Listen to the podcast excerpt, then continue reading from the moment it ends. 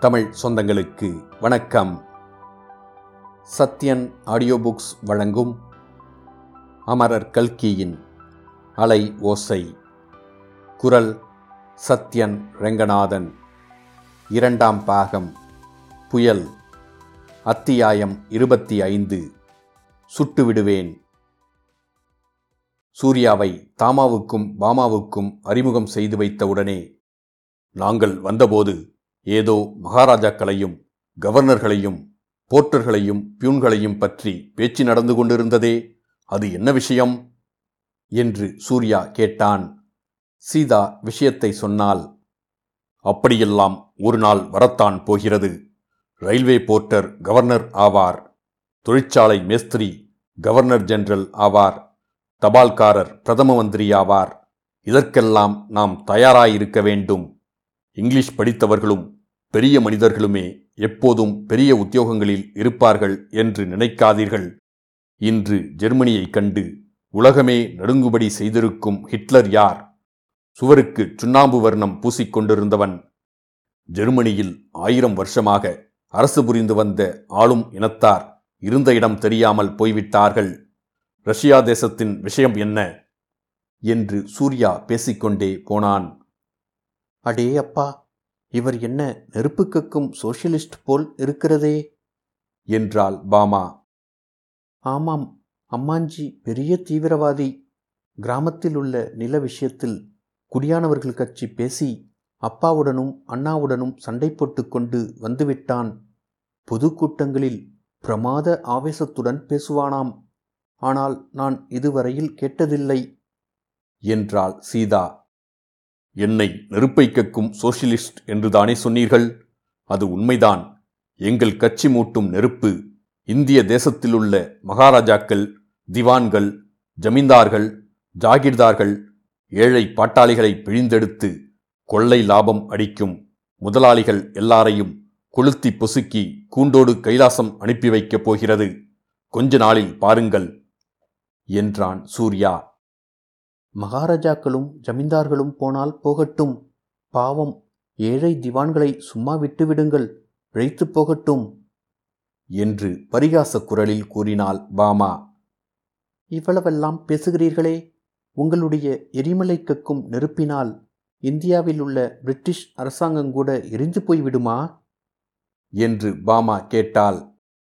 British அரசாங்கமும் ஒரு நாள் அழியத்தான் போகிறது.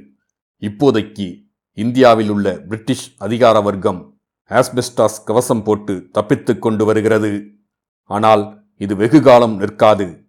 கூடிய சீக்கிரத்தில் இந்தியா அதிகார வர்க்கத்துக்கும் காலம் வரும் என்றான் சூர்யா. அது என்ன ஆஸ்பெஸ்டாஸ் கவசம்? இதுவரையில் நான் கேட்டதில்லையே என்றாள் சீதா. ஆஸ்பெஸ்டாஸ் என்று ஒரு புதிய செயற்கைப் பொருளை கண்டுபிடித்திருக்கிறார்கள்.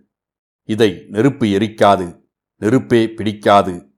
பிரிட்டிஷார் அத்தகைய ஆஸ்பெஸ்டாஸ் கவசம் போட்டுக்கொண்டிருக்கிறார்கள் அது என்ன தெரியுமா? அதுதான் இந்துக்களுக்கும் முஸ்லிம்களுக்கும் உள்ள வேற்றுமை. இந்துக்களையும் முஸ்லிம்களையும் பிரித்து வைத்துதான் பிரிட்டிஷார் இந்தியாவை ஆளுகிறார்கள். அந்த பிளவு எப்போது நீங்கும்? என்று தாமா கேட்டாள். பிளவு நீங்குவதற்கு வழி பொருளாதார புரட்சிதான். ஏழைகளில் இந்து ஏழை என்றும் முஸ்லிம் ஏழை என்றும் கிடையாது. பாட்டாளிகளிலும் அப்படியே. இந்த விஷயத்தை இரண்டு சமூகங்களைச் சேர்ந்த ஏழைகளுக்கும் பாட்டாளிகளுக்கும் தெரியப்படுத்திவிட்டால் அவர்கள் விழித்து கொண்டு விடுவார்கள்.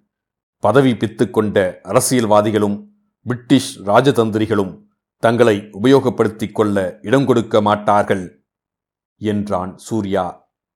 பெரியவர்களுடைய பேச்சையெல்லாம் விஷயம் புரியாவிட்டாலும் ஆவலோடு கேட்டுக்கொண்டிருந்த வசந்தி அப்பா வந்துத்தா அப்பா வந்துத்தா பாத்தியை அச்சிந்து வந்துத்தா என்று சொல்லி குதித்துக்கொண்டே வாசற்பக்கம் ஓடினாள். சீதா ஆமாம் இவர்தான் வந்துவிட்டார் போலிருக்கிறது. நீங்கள் சற்று பேசிக்கொண்டிருங்கள் நான் போய் அழைத்து கொண்டு வருகிறேன். என்று சொல்லிவிட்டு வாசற்பக்கம் விரைந்து சென்றாள். குழந்தையை தூக்கி இடுப்பில் வைத்துக்கொண்டு வீட்டின் முகப்பு தாழ்வாரத்தில் நின்றாள். வண்டி வந்து வீட்டு வாசலில் நின்றது. தாயார் இறங்குவதற்கு முன்னாலே ராகவன் அவசரமாக இறங்கி வந்தான். முகப்பு தாழ்வாரத்தில் நின்ற சீதாவை நெருங்கி சீதா ஊருக்கு எதற்காக அப்படி கடிதம் எழுதினாய்? ஒரு நாளைக்கு உன்னை நன்றாய் அரைந்துவிடப் போகிறேன். திமிர் அதிகமாகிவிட்டது தடிக்கழுதை என்று சீரும் குரலில் கூறினான். ஐயோ இது என்ன? நான் ஒன்றும் எழுதவில்லையே. என்றாள் சீதா. பொங்கி வந்த அழுகையையும் ஆத்திரத்தையும் அடக்கிக் கொண்டாள். இவ்வளவு கோபமாகவும் ஆபாசமாகவும் ராகவன் சீதாவை திட்டியது. இதுதான் முதல் தடவை. நீ எழுதவில்லையா? பொய் சொல்லாதே. ரஜினிபூர் ஏரியில் உன்னை நான் படையிலிருந்து பிடித்து தள்ளிவிட்டதாக கடிதம் எழுதவில்லையா உன் சிநேகிதி லலிதாவுக்கு? சீதாவுக்கு உண்மை புலனாயிற்று. சூர்யா லலிதாவுக்கு எழுதிய விஷயம் எப்படி இவர் காதுக்கு எட்டியிருக்கிறது? யாரோ தன் மாமியாரிடம் ஊரில் பிரஸ்தாபித்திருக்கிறார்கள். ரயிலிலிருந்து இறங்கியதும் இறங்காததுமாக மாமியார் இதை இவரிடம் சொல்லியிருக்கிறார். முதல் முதலாக சீதாவுக்கு அப்போதுதான் தன் மாமியார் மீது கோபம் உண்டாயிற்று. ஏன் பதில் சொல்லாமல் விழித்து கொண்டு நிற்கிறாய்? எழுதினாயா? இல்லையா? என்றான் ராகவன். ஒரு கண நேரம் சீதா யோசனை செய்தால் தான் எழுதவில்லை என்றும் தாரிணி கூறியதைக் கேட்டு சூர்யா எழுதினான் என்றும் சொல்லலாம். அப்படிச் சொன்னால் சூர்யா மீது இவருக்கு அசாத்திய கோபம் வரும்.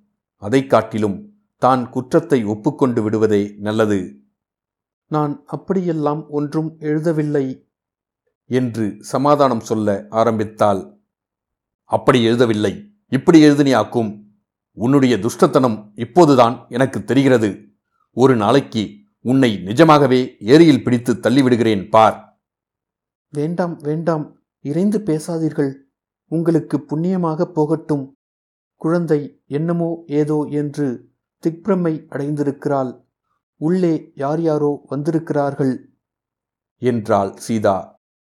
ராகவனுக்கு சட்டென்று புத்தி தெளிந்தது. உள்ளே யார் வந்திருக்கிறார்கள்? என்று கேட்டான். தாரிணி வந்திருக்கிறாள். ஓஹோ! என்றான் ராகவன். உடனே அவன் முகத்தில் மாறுதல் காணப்பட்டது. தாமாவும் பாமாவும் வந்திருக்கிறார்கள். அந்த சனியன்களும் வந்திருக்கிறார்களா? அதுதான் இவ்வளவு கும்மாளம் போலிருக்கிறது. வந்திருப்பவர்கள் அவ்வளவுதானா? இன்னும் யாராவது உண்டா? என்று ராகவன் கேட்டான். சூர்யாவும் வந்திருக்கிறான். அந்த ராஸ்கல் இங்கு எதற்காக வந்தான்? ஒரு நாளைக்கு அவனை ரிவால்வரால் சுட்டுக் கொன்றுவிடப் போகிறேன் என்று முணுமுணுத்தான் ராகவன். சீதா அடைந்த மனவேதனைக்கு அளவே இல்லை. திடீரென்று இத்தகைய ராட்சச சுபாவம் இவருக்கு எங்கே இருந்து வந்தது? என்று திகைத்தாள். இந்தச் சமயத்தில் காரிலிருந்து சாவகாசமாக இறங்கிய வேலைக்காரன் சாமான்களை எல்லாம் எடுத்து விட்டானா என்று பார்த்த பிறகு வீட்டுப்படி ஏறி வந்த காமாட்சி அம்மாள் ராகவா இது என்ன? நான் வந்ததும் வராததுமாய் நீங்கள் சண்டை பிடிக்க ஆரம்பித்து விட்டீர்கள். உங்களுடைய சண்டையை பார்த்துவிட்டு நான் திரும்பி போய்விட வேண்டும் என்ற எண்ணமா? அதெல்லாம் நான் போக மாட்டேன் என் பேத்தியை விட்டுவிட்டு. வசந்தி இங்கே வா அம்மா. என்றாள். அப்பா அம்மா சண்டையை பார்த்து திகைத்துப் போயிருந்த வசந்தி பாட்டியிடம் தாவிச் சென்றாள். இத்துடன் அத்தியாயம் இருபத்தி ஐந்து முடிவடைந்தது. மீண்டும் அத்தியாயம் இருபத்தி ஆறில் சந்திப்போம்.